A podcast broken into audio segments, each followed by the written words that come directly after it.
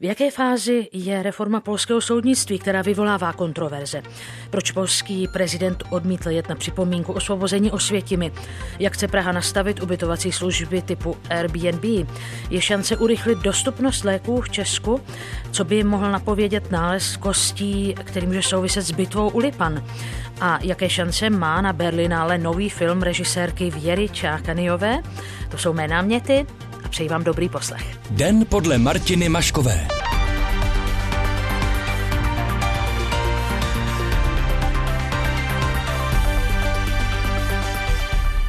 Polský nejvyšší soud má rozhodnout, jestli budou moci vynášet rozsudky soudci, které jmenovala tzv.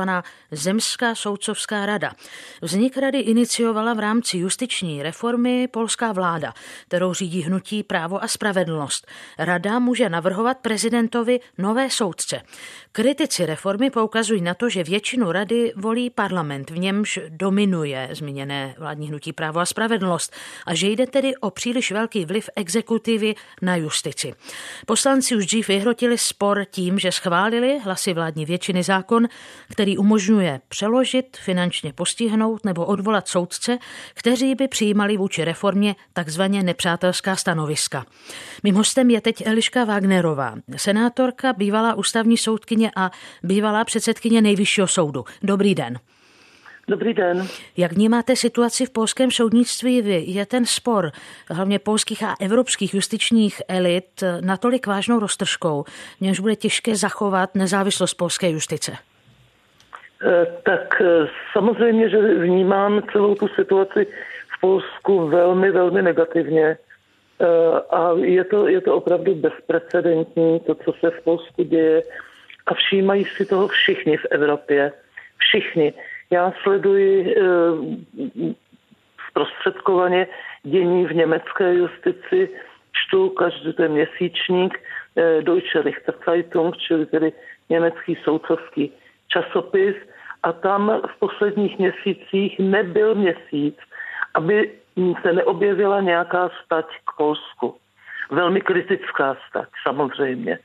No jisté je, že prostě v Polsku vláda Eh, přijímá stále nová a nová opatření, stále nové a nové zákony, které vlastně mají za cíl úplně pohřbít nezávislost eh, justice, nezávislost tedy soudců a soudů a snaží se všemi těmi opatřeními přinést nebo přivést soudy pod svůj samozřejmě vliv.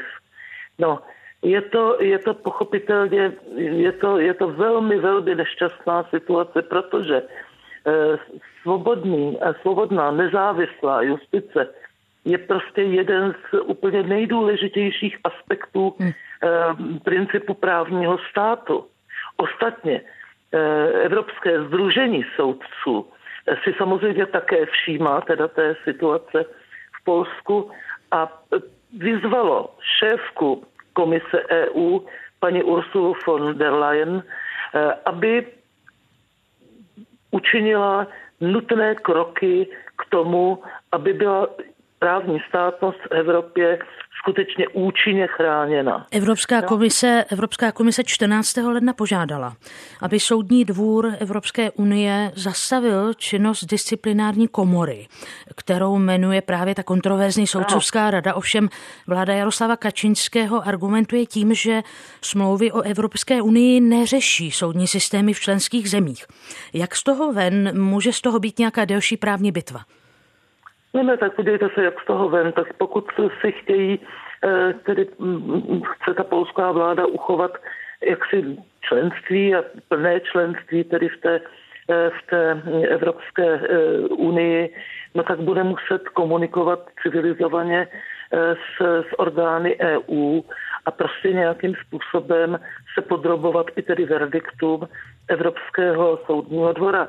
To je pochopitelné. Mimochodem, ti soudci, toto združení evropských soudců, eh, tak to mimo, mimo jiné říká, když to nepůjde jinak, no tak by měly být škrtnuty i dotační peníze prostě pro státy, které narušují právní státnost. Jo.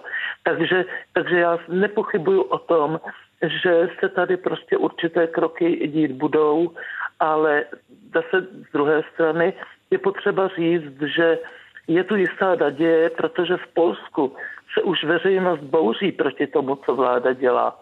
A v prosinci byly manifestace za nezávislost justice, již se e, zúčastnili tisíce lidí.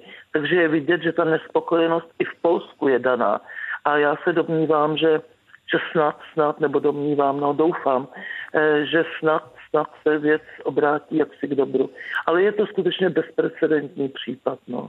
Polský minister spravedlnosti Zbigniew Žobro se koncem prosince přel v dopise s eurokomisařkou Věrou Jourovou, a teď cituji, eh, napsal jí, dozví se Jourova, že polská vláda nedovolí zacházet s Polskem hůře než s Českem nebo Německem.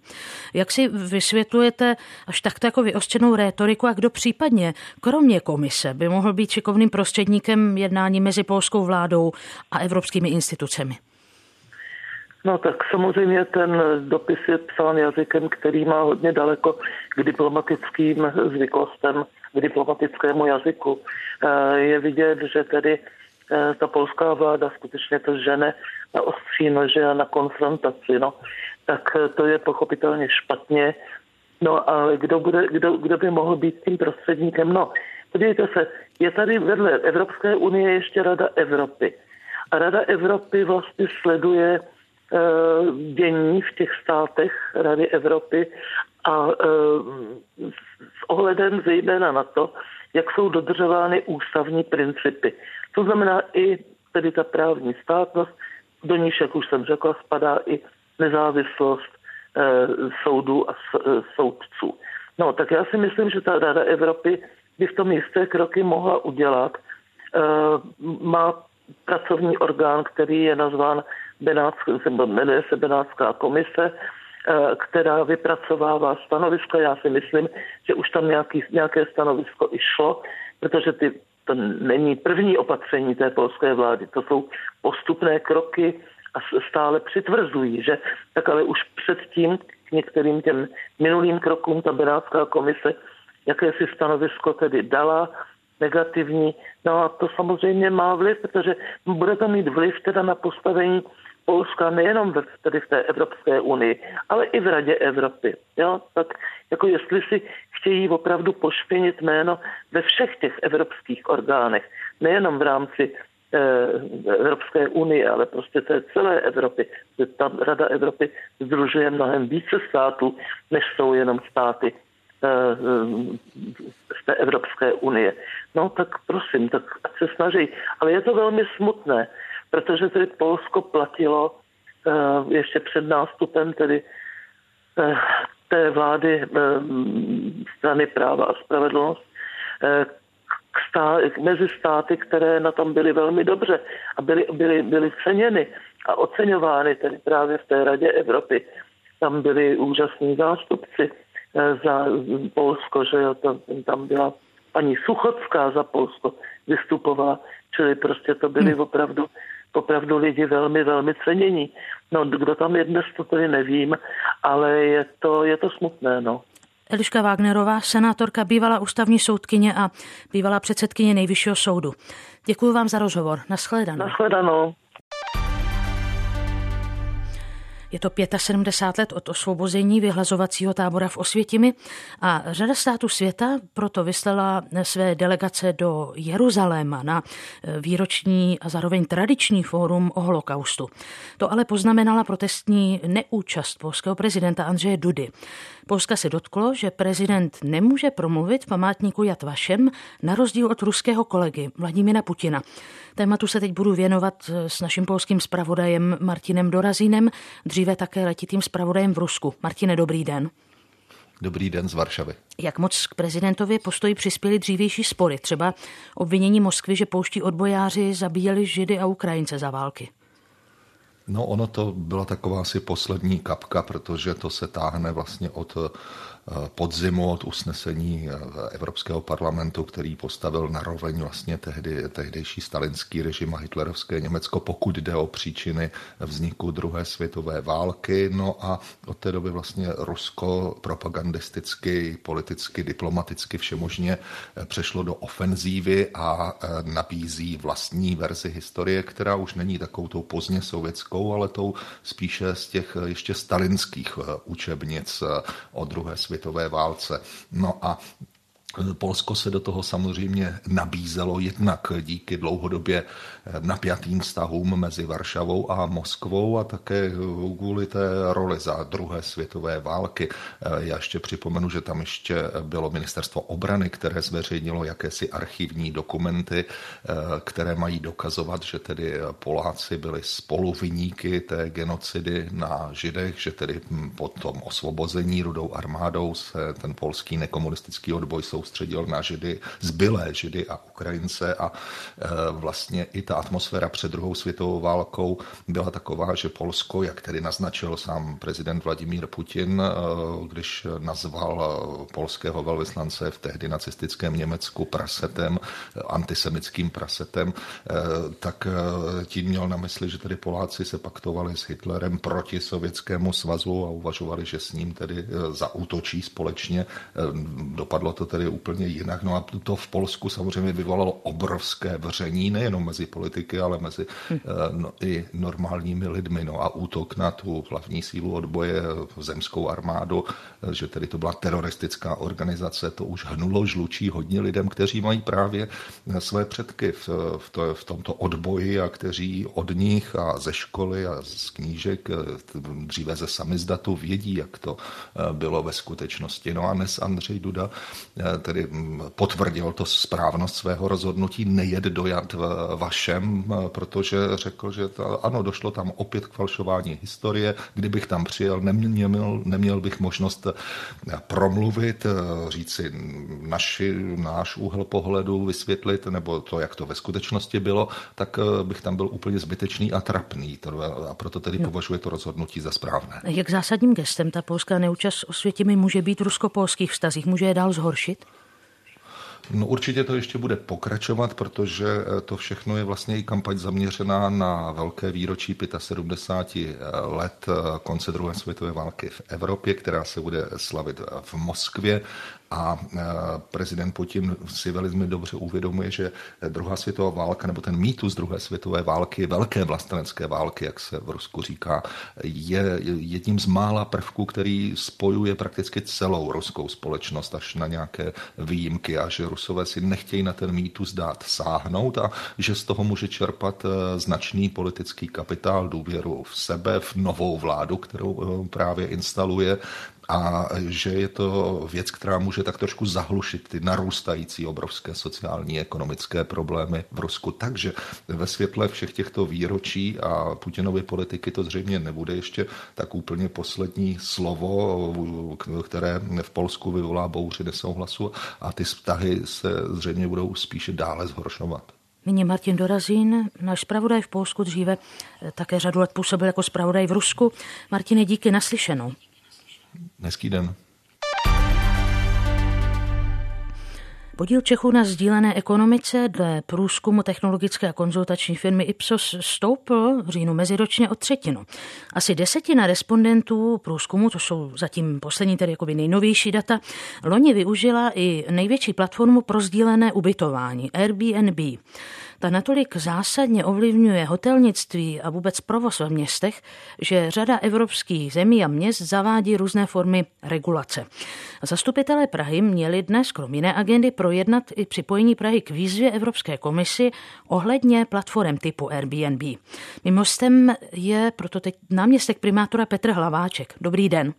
Dobrý den. Můžete prosím na úvod stručně říct, o co v té výzvě Evropské komisi jde?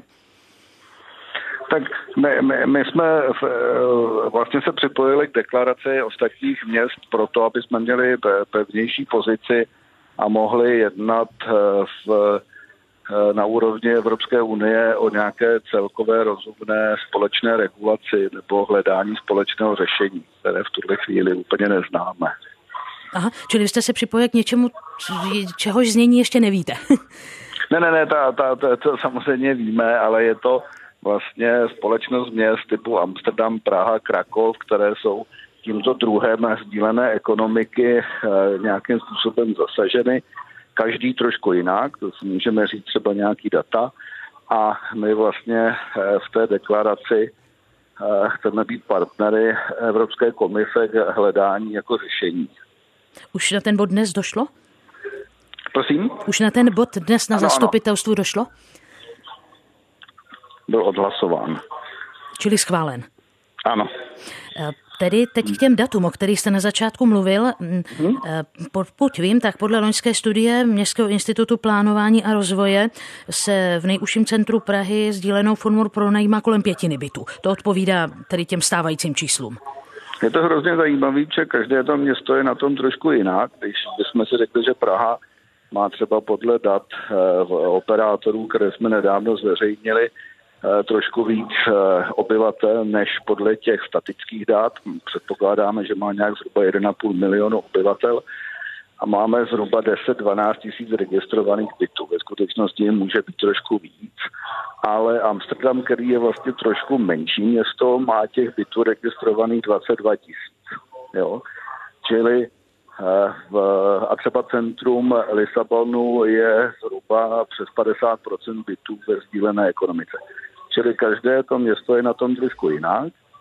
Vycházíme z toho, že tam, kde je to skutečně sdílená ekonomika, řeknu hodně zjednodušeně, babička pronajímá ložnici, aby měla prostředky na to bydlet v centru Prahy, což si myslíme, že je úplně v pořádku. Ale co se nám nezdá, je vlastně podnikání s celými bytovými domy nebo s celými byty které potom fungují v podstatě jako hotel. Hm? A teď jak tento záměr nebo prostě tento přístup ladí třeba s návrhem 7% digitální daně nebo s návrhem živnostenského zákona, ano, kde by ano. tedy platformy jako je Airbnb měly povinně zveřejňovat informace o ubytování?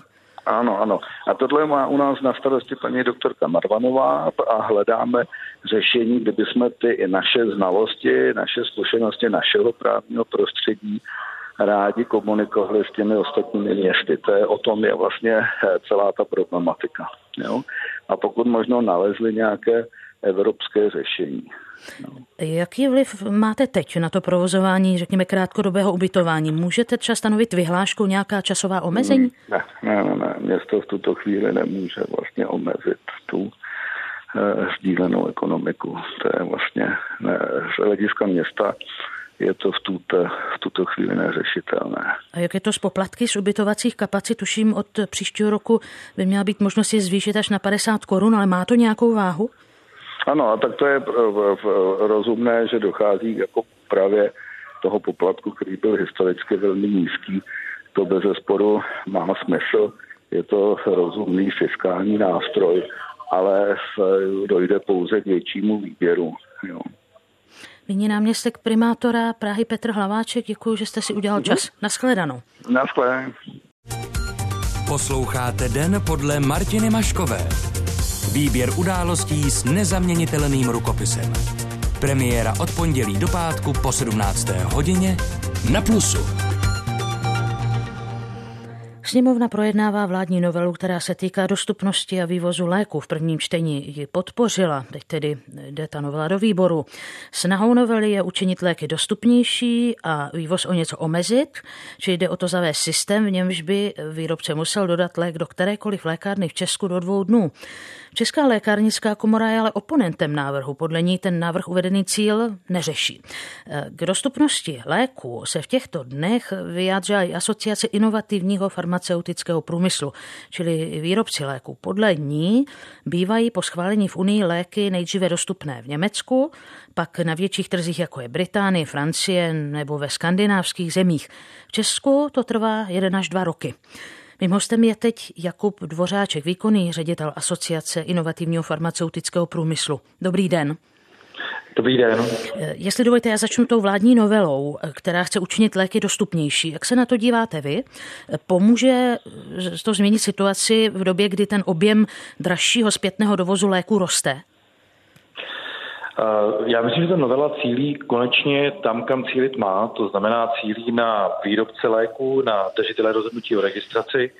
V minulosti to bylo tak, že eh, vlastně všechny ty pokusy se zaměřovaly převážně na distribuci a potom na konečnou lékárnu.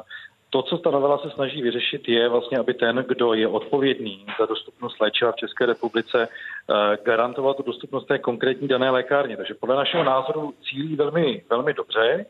A samozřejmě technicky to nebude úplně jednoduchá záležitost, A ještě bych k tomu dodal jednu věc.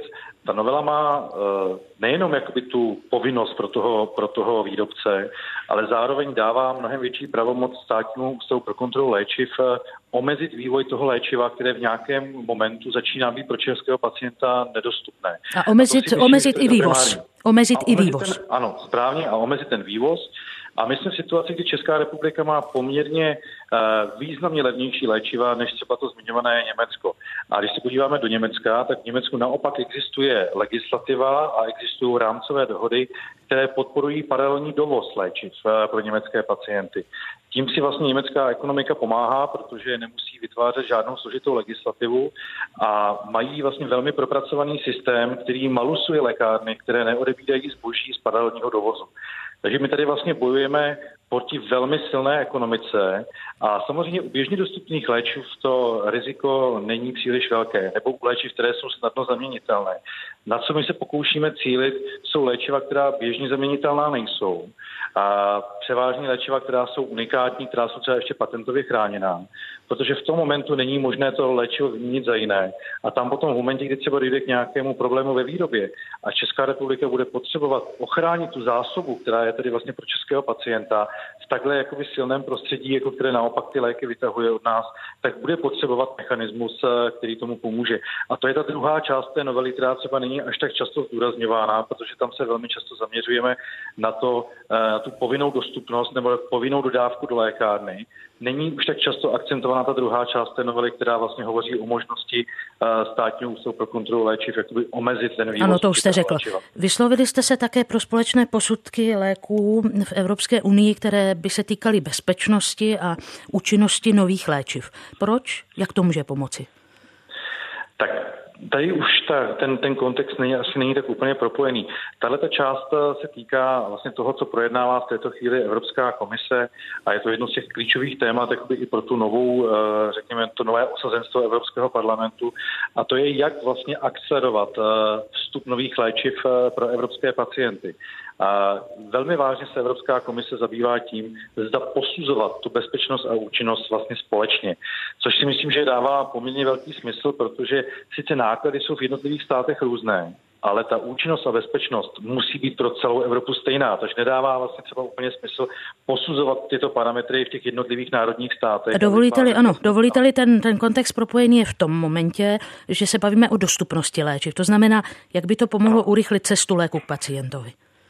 Myslím si, že zásadním způsobem, protože v té chvíli vlastně výrobce nebude muset eh, vytvářet eh, zvláštní podklad pro každý národní stát, vytvoří ho jednou, dojde k jednomu posouzení, k jednomu vyhodnocení a pak z pohledu té bezpečnosti a účinnosti vlastně bude ten přípravek už vlastně dostupný pro všechny, všechny ty národní státy. Samozřejmě každý stát si bude moci dále vytvářet svoji cenovou politiku a lékovou politiku z hlediska toho, jak nakupuje ty léčiva, ale ta, ta bezpečnost a účinnost je pro celou Evropu stejná, takže tam by to urychlilo významným způsobem. Od schválení léku jste řekl, že to trvá obvykle jeden, dva roky, než ten lék schválený v Evropské unii doputuje k pacientovi. Jak by se to mohlo zlepšit? A tak tady se, tady se potýkáme s tím, že třeba Česká republika má systém, který u těch úplných novinek, které jsou významně jiné, než bychom byli zvyklí v minulosti, velmi často jsou to léky na vzácná onemocnění. V současné době, když se třeba podíváme na Spojené státy, tak polovina nových schválených léků jsou právě ty léky na vzácná onemocnění. Tyto léčiva mají velký problém vlastně dneska do toho systému u nás v České republice vstoupit a budeme potřebovat významně změnit, eh, změnit ten schvalovací systém, aby léčiva mohly prostě přicházet plynulým způsobem. Teď je to tak, že velmi často ani výrobce nepožádá, eh, protože ví, že by neprošel tím systémem a tudíž jako ten odklad eh, tam vzniká a samozřejmě pacient se pak musí k tomu léčivu dostat třeba tou individuální žádostí úhradu zdravotní pojišťovny. Uvidíme, jestli se to podaří nějakým způsobem přispět k té lepší dostupnosti léčiv. Mým hostem byl Jakub Dvořáček, výkonný ředitel Asociace inovativního farmaceutického průmyslu. Děkuji vám. Naschledanou. Taky děkuji. Hezký den. A vy stále posloucháte Český rozhlas Plus. Vědci z první lékařské fakulty Univerzity Karlovy našli zřejmě kosti husických bojovníků. Domnívají se, že jde o účastníky bitvy u Lipan. Došlo k ní 30. května 1434. Deset lebek datovaných s velkou pravděpodobností do období husických válek pochází ze Žehuně na Kolínsku, vzdálené od Lipan asi 30 kilometrů. Z této oblasti pocházel jeden z velitelů radikálních husitů, Jan Čapek Zesán. Vedoucí týmu badatelů Václav Smrčka uvedl, že po prolomení vozové hradby údajně tento velitel prohrávanou bitvu opustil, aby se skryl za hradbami Kolína. A ještě jednu variantu, hypotézu přednese totiž, že do Žehoně mohli být převezeni ranění. Podle Smrčky bylo tehdy běžné, že se vozy s raněnými z Lipan rozvážely do okolí. Mým hostem je teď historička Eva Doležalová z Historického ústavu Akademie věd. Dobrý den. Dobrý den. Můžete prosím připomenout, eh, jaká jsou fakta eh, ohledně bitvy u Lipan?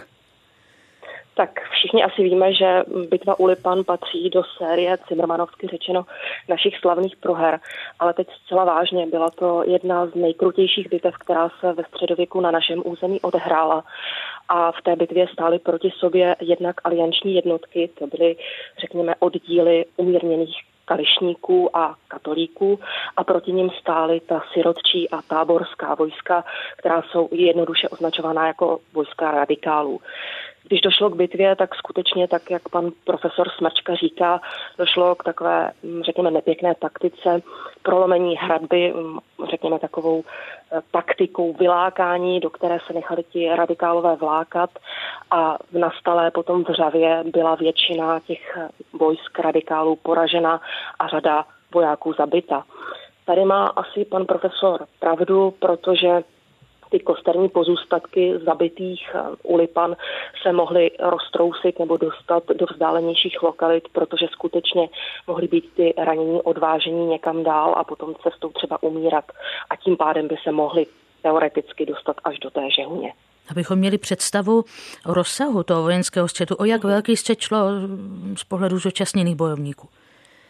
Tak eh, ta, ty počty těch vojáků jsou samozřejmě odhadované, jsou sice dochované jaké počty v rozmanitých kronikách z doby, kdy se ta bitva konala, ale podle asi nejpřesnější ohledání historika Petra Čorneje se hovoří o tom, že na straně těch eh, aliančních vojsk mohlo bojovat až 13 tisíc pěšáků a asi 12 jezdců. A na té protistraně bylo asi 10 tisíc eh, pěšáků a mm, o trochu menší jízda. Čili mluvíme hmm. o osobách zhruba v počtu asi 25 tisíc. V bitvě padl i radikální husický kněz, politik a vojevůdce Prokop Holý. Jakou roli se hrál? Tak byl lídrem, dneska bychom řekli hlavním vojevůdcem radikálních vojsk. Byl to člověk, který věděl, že v té bitvě jde v podstatě o všechno, protože už proti sobě nestáli, řekněme, ta cizí vojska a česká vojska, ale byly to opravdu vlastně Češi na obou stranách, kterým šlo o to, aby byl ukončen velký a dlouhý krvavý konflikt, který se právě v zemi odehrával a pozadí samozřejmě se odehrávala velká náboženská válka, kam až má vlastně ta reforma vznikla z husických válek dojít, která nakonec skončila tedy nimi slavnými bazilejskými kompaktáty, tedy povolením přijímání z kalicha. Eh, Prokop Holý, jak už jste sama řekla, tak v té bitvě padl a to je ta druhá zajímavost. My vlastně nemáme jedinou zprávu, kde by ti nejvýznamnější hrdinové, ty osoby, které si to skutečně zaslouží, byly pohřbeny. Oni zkrátka mizí na tom lipanském bojišti a je možné, že vlastně ty jejich ostatky jsou, byly pohřbeny v nějakých šachtách, hromadných hrobech krátce už po ukončené bitvě. Může být tedy ten nejnovější poznatek vědců z první lékařské fakulty, ten nález kostí, zřejmě tedy husických bojovníků, významný i, i pro vás historiky? Tak eh, pro mě osobně je to samozřejmě velmi významná zpráva. Já jsem eh, zprávu pana profesora Smrčky, respektive tu, kterou on za svůj tým přednesl, sledovala s velkým zaujetím. Ukazuje to, kam až vlastně mohou moderní technologie pro mě jednoduše řečeno tedy uhlík C14 dojít, kam mohou datovat ony kostarní pozůstatky. Na druhou stranu, um, jako historik přeci jenom uh, zakládající svůj výzkum na psaných a hmotných pramenech bych nebyla tak jednoznačná v té identifikaci o něch pozůstatků. On má bez pochyby pravdu, že kosterní pozůstatky mohou být datovány do první poloviny 15. století a pokoušel se i o identifikaci druhů ran, které se na těch kosterních pozůstatcích nacházejí. Ale zcela bez pochyby nemůže tvrdit, že tyto pozůstatky tedy pocházejí od eh, vojáků, kteří padli v bitvě u Lipan. Ehm, máme tedy možnost eh, ještě sledovat, jak, bude, jak budou pokračovat další výzkumy, které se týkají nálezů kostí ze Žehoně. Za rozhovor děkuji Evě Doležalové, historičce z Historického ústavu Akademie věd. Naschledanou. Na, na, naschledanou. Kdysi slavný výrobce hudebních nástrojů a má ty kraslice v úpadku. A podle insolvenčního rejstříku ještě není rozhodnuto o způsobu řešení toho úpadku. Už před několika měsíci ale vznikla petice na záchranu sbírky zhruba 200 historických dechových hudebních nástrojů. Signatáři žádají kraj, aby pomohl. Náměstek hejtmana, který má v gestci kulturu, Martin Hurajčík z Nutí Ano, nám dnes prostřednictvím své mluvčí vzkázal, že kraj připravil podnět určený ministerstvo kultury k vyhlášení sbírky za kulturní památku. Chce, aby zůstala kompletní a nerozprodala se po částech mimo kraj. Vedení kraje podle něj pošle podnět na ministerstvo v nejbližších dnech. Mým hostem je teď jeden z iniciátorů petice, zastupitel Otakar Mika za hnutí Otevřená radnice. Dobrý den. Dobrý den. Doplním tedy zastupitel města Kraslice. Pane Miko, eh, můžete nejdřív eh, vysvětlit, o jaké hudební nástroje se jedná? Tak jedná se, eh, jak už vyplývá z logiky, o dechové nástroje a ta sbírka je, která je umístěná v továrně Amáty Denak, tak je polovinou sbírky, druhou polovinou už vlastní město Kraslice. A v továrně Amáty jsou umístěny skutečně velmi významné hudební nástroje historické, které dokládají celý vývoj eh, hudebních nástrojů, výroby hudebních nástrojů na Kraslicku. Pak jsou tam samozřejmě i určité kuriozity, obrovská, více jak 2,5 metru vysoká tuba, která byla na, na eh, světové výstavě a která je zapsaná eh, v knize, v Guinnessově knize rekordů, čili je to celý soubor hudebních nástrojů dokládající historii této výroby, včetně i třeba dětských hudebních hraček. To jsou takové zvláštnosti kraslic. Pomohlo by podle vás vyhlášení té sbírky za kulturní památku? Tak eh, já jsem trošku skeptik k těmto úředním postupům samou o sobě, eh, že je nějaká hodnota zapsaná v nějakém rejstříku, to ještě nestačí, i když by to bylo určitě na místě, protože je to, je to skutečně Eh, historická záležitost a hodnotná, je to hodnotná sbírka, která, která by měla mít takovéhle, takovýhle čestný nápis, ale ale eh, příliš se od toho neslibuju. A jak by tedy podle vás jinak měl kraj postupovat? Tak eh, kraj zatím postupuje podle mého názoru velmi, velmi dobře, protože to je taková záležitost, která není úplně jednoduchá, bude potřeba vyjasnit. A kraj eh, ten svůj postup k tomu kulturnímu dědictví kraje už vyjádřil, když odkoupil sbírku eh, struných hudebních nástrojů z Lubu u Chebu a tato sbírka je teď umístěna na radnici v Lubech a bylo to několik milionů a, a kraj velmi aktivně v této věci působil. Takže my to také uvádíme jako jakýsi příklad toho dalšího postupu, protože ta výroba eh, na Kraslicku a v Krušnohoří zahrnuje samozřejmě i, i Luby u Chebu a, a také Kraslice, protože mm, v tom meziválečném období eh, byly, bylo, byla tato oblast podstatě eh, špičkou. Byli jsme první ve výrobě hudebních nástrojů na světě v těch dechových a, a druzí v těch struních. Takže kraj v této věci postupuje podle mého názoru správně. E, tak proč tedy mluvíte o skepsi? Vy jste říkal, že jste trochu skeptický těm úředním postupům. A já jsem skeptik e, jenom k tomu, že by se to zapsalo jako movitá kulturní památka. V současnosti platí zákon, který říká, že každý hudební nástroj starších 70 let smí být vyvezen pouze se souhlasem Ministerstva kultury.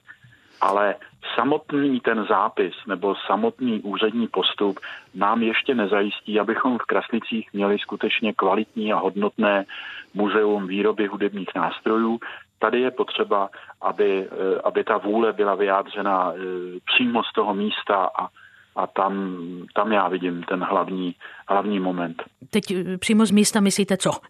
přímo v Kraslicích, ano. A to dokládáme, protože na petici za zachování těchto hudebních nástrojů už máme více jak 1800 podpisů.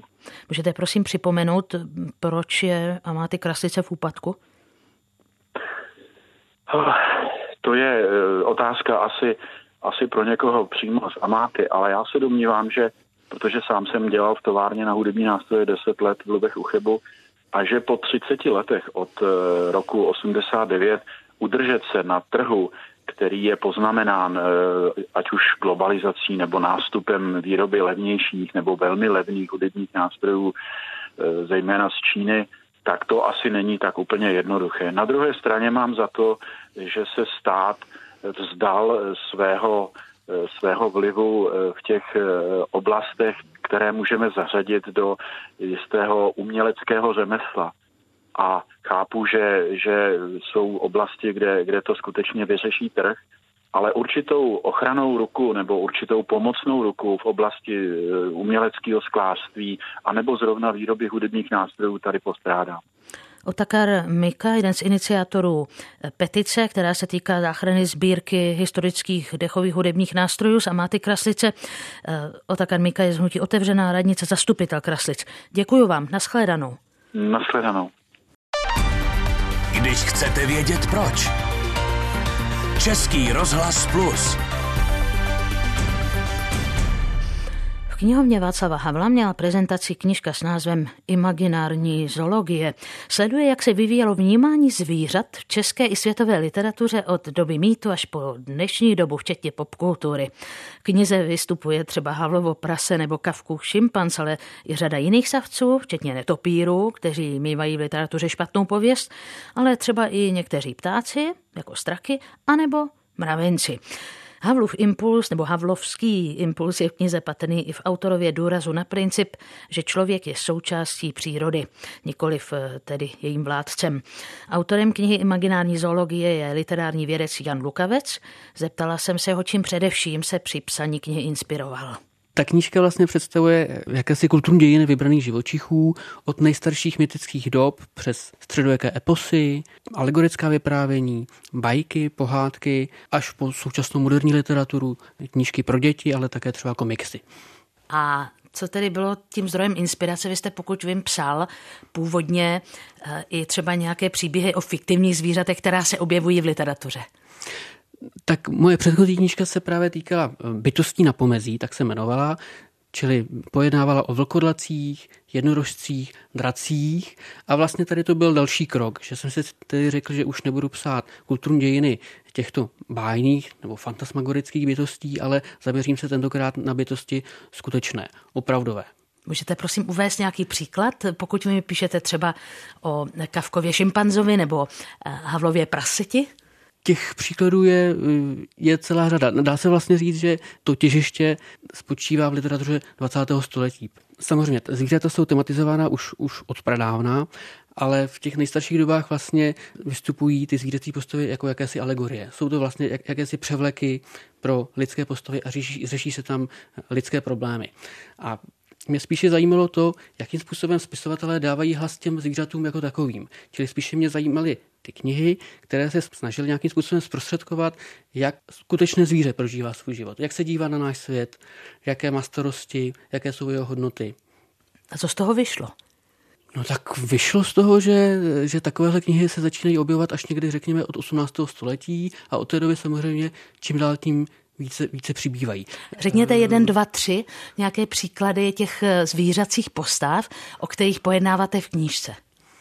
Tady nebudu jmenovat úplně ty nejslavnější, ale eh, na řadu se u mě dostávají i taková zvířata, která by třeba čtenáři normálně asi úplně nečekali. Takže třeba zmiňuji tam knihu, která se jmenuje Havětník, kde jako pozitivní nebo řekněme neutrální hrdinové vystupují takový živočichové, jako je zubní kaz, nebo původce zubního kazu, původce spavé nemoci, nebo dokonce třeba klíště, jo, které je tam ale představené v té knížce jako ne živočich, který chodí na lidi, i když to samozřejmě dělá, ale tento konkrétní živočich ne, ten pije krev jenom od nelidských živočichů a proto je tam vlastně představený relativně neutrálně. Já se zase vracím k tomu, k tomu Kavkovu šimpanzovi a Havlově praseti. Připomeňte to, prosím. No tak to Havlovo prase to je, eh, to je taková zvláštní hra, protože tam vlastně můžeme říci, eh, skutečná prasata příliš eh, vlastně nevystupují. Celá, celá ta hra vlastně pojednává o tom, že se hlavní hrdina snaží skoupit živé prase a nedaří se mu to. Čili žádná, žádná zabíječka tam nakonec vlastně ani popsána není, protože k ní nedojde a tím hrdinou, který, je tam, který se tam obrazně řečeno škvaří ve vlastní eh, šťávě, je vlastně ten člověk, který se právě pokouší koupit to prase. No a v případě, eh, další příklad je tedy ten Kavkův šimpanz. Připomeňte zase ten příběh, prosím. No tak je to eh, příběh šimpanze, který byl který byl zajatý, dostává se do lidské společnosti, no a vlastně se čím dál tím více civilizuje, až se stává vlastně jakoby platným členem lidské společnosti, který ale večer se vrací ke své milé šimpanzici a s ní si užívá, jak Kafka říká, po šimpanzím způsobu. Ale přes den jí vlastně nechce vidět, protože přes den vlastně se pohybuje v tom lidském světě a cítí se jako člověk. Že je to tedy takový text, který má velké množství výkladů, někteří to chápou vlastně alegoricky, že je to eh, jakoby jenotaj, který odkazuje k postavení umělce v moderní společnosti, nebo který se týká židů eh, v západní společnosti, ale můžeme to samozřejmě vzít i jako jakousi sci-fi, o tom, jak by se mohl cítit šimpanz, kdyby se trošku více přiblížil lidskému způsobu vnímání a chápání a myšlení. No a teď vy jste vlastně sebral všechny ty zajímavé příklady z literatury do té imaginární zoologie. A taková základní, nebo jedna z základních motivací byla jaká? Hm, pokud jsem dobře rozuměla, tak byla i trochu ekologická, nikoli příliš antropocentrická, tedy příliš zaměřená na to, že my lidé jsme jaký, jakýsi páni tvorstva. Ano, tak eh, samozřejmě celé je to zasazené do takového obecného konceptu, že kdysi dávno vlastně lidé si zvířat vážili, v podstatě je třeba i uctívali. Potom na začátku novověku jsme eh, ta zvířata vlastně zmechaničtěli a brali jsme je, jako nějaké věci. A nyní se zdá, jako bychom se vraceli k těm úplným počátkům, kdy si zase uvědomujeme, že s těmi zvířaty máme vlastně většinu emocí společných, že máme společné předky a že bychom je neměli takovým způsobem zvěstňovat, ale že bychom se možná od nich měli i třeba něčemu učit. V těch vašich eh, příbězích vystupují eh, zvláště savci, pokud vím, kočky, lišky, koně, psy, vlci a tak dále, i ta zmíněná prasatá a další, ale pak také někteří ptáci, vrány, krkavci, možná i mravenci tam jsou, jo, hmyz. No a ten smysl, nebo vy jste vlastně v anotaci k té knize píšete o takzvané ekokritice. Ta ekokritika spočívá tedy spíš v kritice našeho uvažování o zvířatech, našeho uvažování o přírodě, nebo v čem to spočívá? Je tím myšlen multidisciplinární přístup k literatuře, který se snaží zohlednit nejen čistě literárně vědné eh, aspekty, ale snaží se zahrnout i kontexty ekologické a antropologické tak děti se dostanou ve školách třeba k bajice o vráně a lišce a budou to brát jako dávnou literaturu, dostanou se k mnoha jiným příkladům, kde zvířata vystupují v literatuře.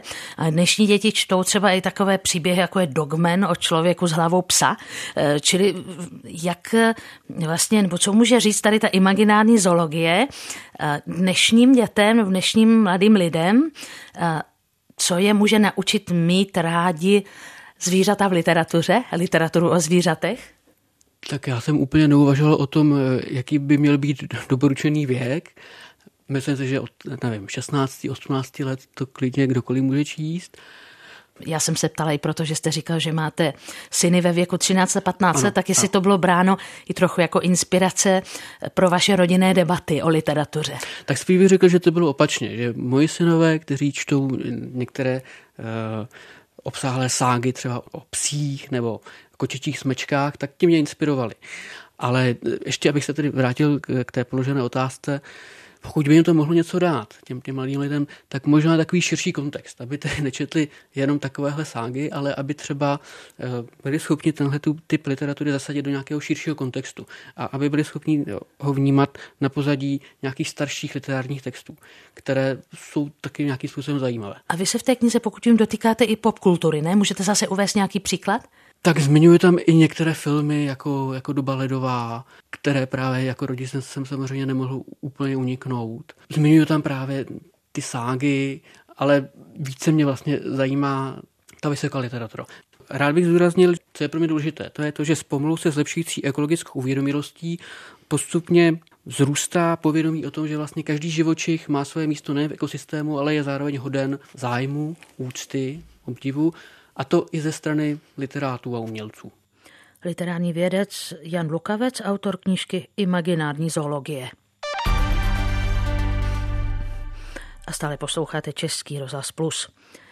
Na jeden z nejprestižnějších světových festivalů na Berlinále byl vybrán nový film režisérky Věry Čákániové s názvem Frem. Bude mít na jubilejním 70. ročníku festivalu mezinárodní premiéru. Koprodukční snímek s většinovou českou účastí vznikl v producentské společnosti Hypermarket Film a bude součástí té sekce Berlinále, kde se promítaly snímky jiných úspěšných tvůrců, řekněme z České filmové školy, třeba Petra Václava, Václava Kadrnky anebo Eriky Hníkové. Mým hostem je už zmíněná režisérka Věra Čákániová. Dobrý den. Dobrý den. Jak jsem vyrozuměla, paní režisérko, tak motivem toho vašeho snímku byla úvaha, jak bude vypadat svět bez lidské dominance. Takže pro nás, kdo jsme ještě ten film neměli šanci vidět, je to určitá variace na klimatické téma, je to téma ochrany přírody. Uh, no, tá otázka tej klimatickej zmeny sa tam určite uh, premieta minimálne tým, že to bolo natáčané na Antarktíde, čo je akoby lokácia, kde sa celkom uh, evidentne vlastne začínajú prejavovať tie uh, klimatické zmeny spôsobené uh, ľudskou činnosťou a nie je to len to topenie ľadovcov, ale proste aj tie zvieratá musím nejak meniť návyky a prispôsobovať sa vlastne uh, tým novým podmienkám, takže je to tam dosť citeľné. A, a áno, má to taký ten dystopický rozmer a práve s tým ohľadom, že um, proste tú planetu nejakým spôsobom deštruujeme, ale ako by sme si zatiaľ stále neboli schopní dohlbky uvedomiť, že uh, to nie je niečo, čo je od nás ako keby separované, ale vlastne sme toho súčasťou uh, ako nejakého ekosystému a a ak sa budeme takto správať naďalej, tak je pravdepodobné, že zničíme aj sami seba. Hlavní postavou toho filmu, pokud vím, je bytost, která není lidská. My vlastně vidíme jenom její stín, ale je to tedy bytost jako negativní povahy? Um, ja by som neprisudzovala nejaké uh, adjektíva, akoby uh, uh, tie, tiež je to akoby vlastne taký ten antropomorfický vlastne prístup k tomu, že si tú vec potrebujeme nejakým spôsobom polúčtiť. Um, aby sme sa vôbec akože vedeli k tomu nejak postaviť alebo sa o tom nejak baviť.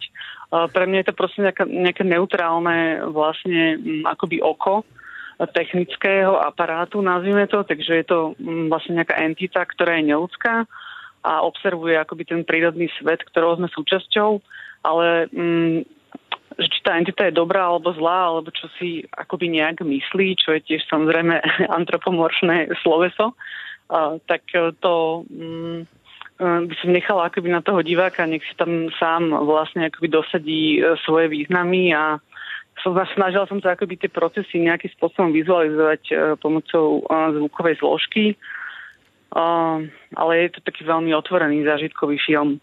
Co čekáte od účasti na Berlinále? No tak mňa zaujíma ako keby ten medzinárodný kontext, keďže tá téma samozrejme má nejaký akože globálny presah, netýka sa to iba Českej republiky alebo Slovenska a zatiaľ vlastne sa to premietalo mm, viac menej iba v lokálnych e, mm, podmienkach mm, na nejakých pár vybraných projekciách, takže vlastne som zvedala na tie ohlasy. Jinými slovy, e, vy tedy to promítáte v jaké v soutěžní nebo mimo soutěžní sekci? Uh, neviem, je to v sekcii Fórum, čo je asi súťažná sekcia. Jinými slovy, budete měřit síly s ostatními evropskými filmy v této sekci. Tak. Ano, ano, ano. Věra Čákaniová, režisérka filmu Frem, který se účastní jednoho z nejprestižnějších světových festivalů Berlinále. Děkuji vám, že jste si na nás udělala čas. Naschledanou. Ano, já vám děkuji. Dovidenia. Martina Mašková vám všem u rozhlasových přijímačů přeje hezký zbytek dne a dobrý poslech dalších pořadů Českého rozhlasu Plus.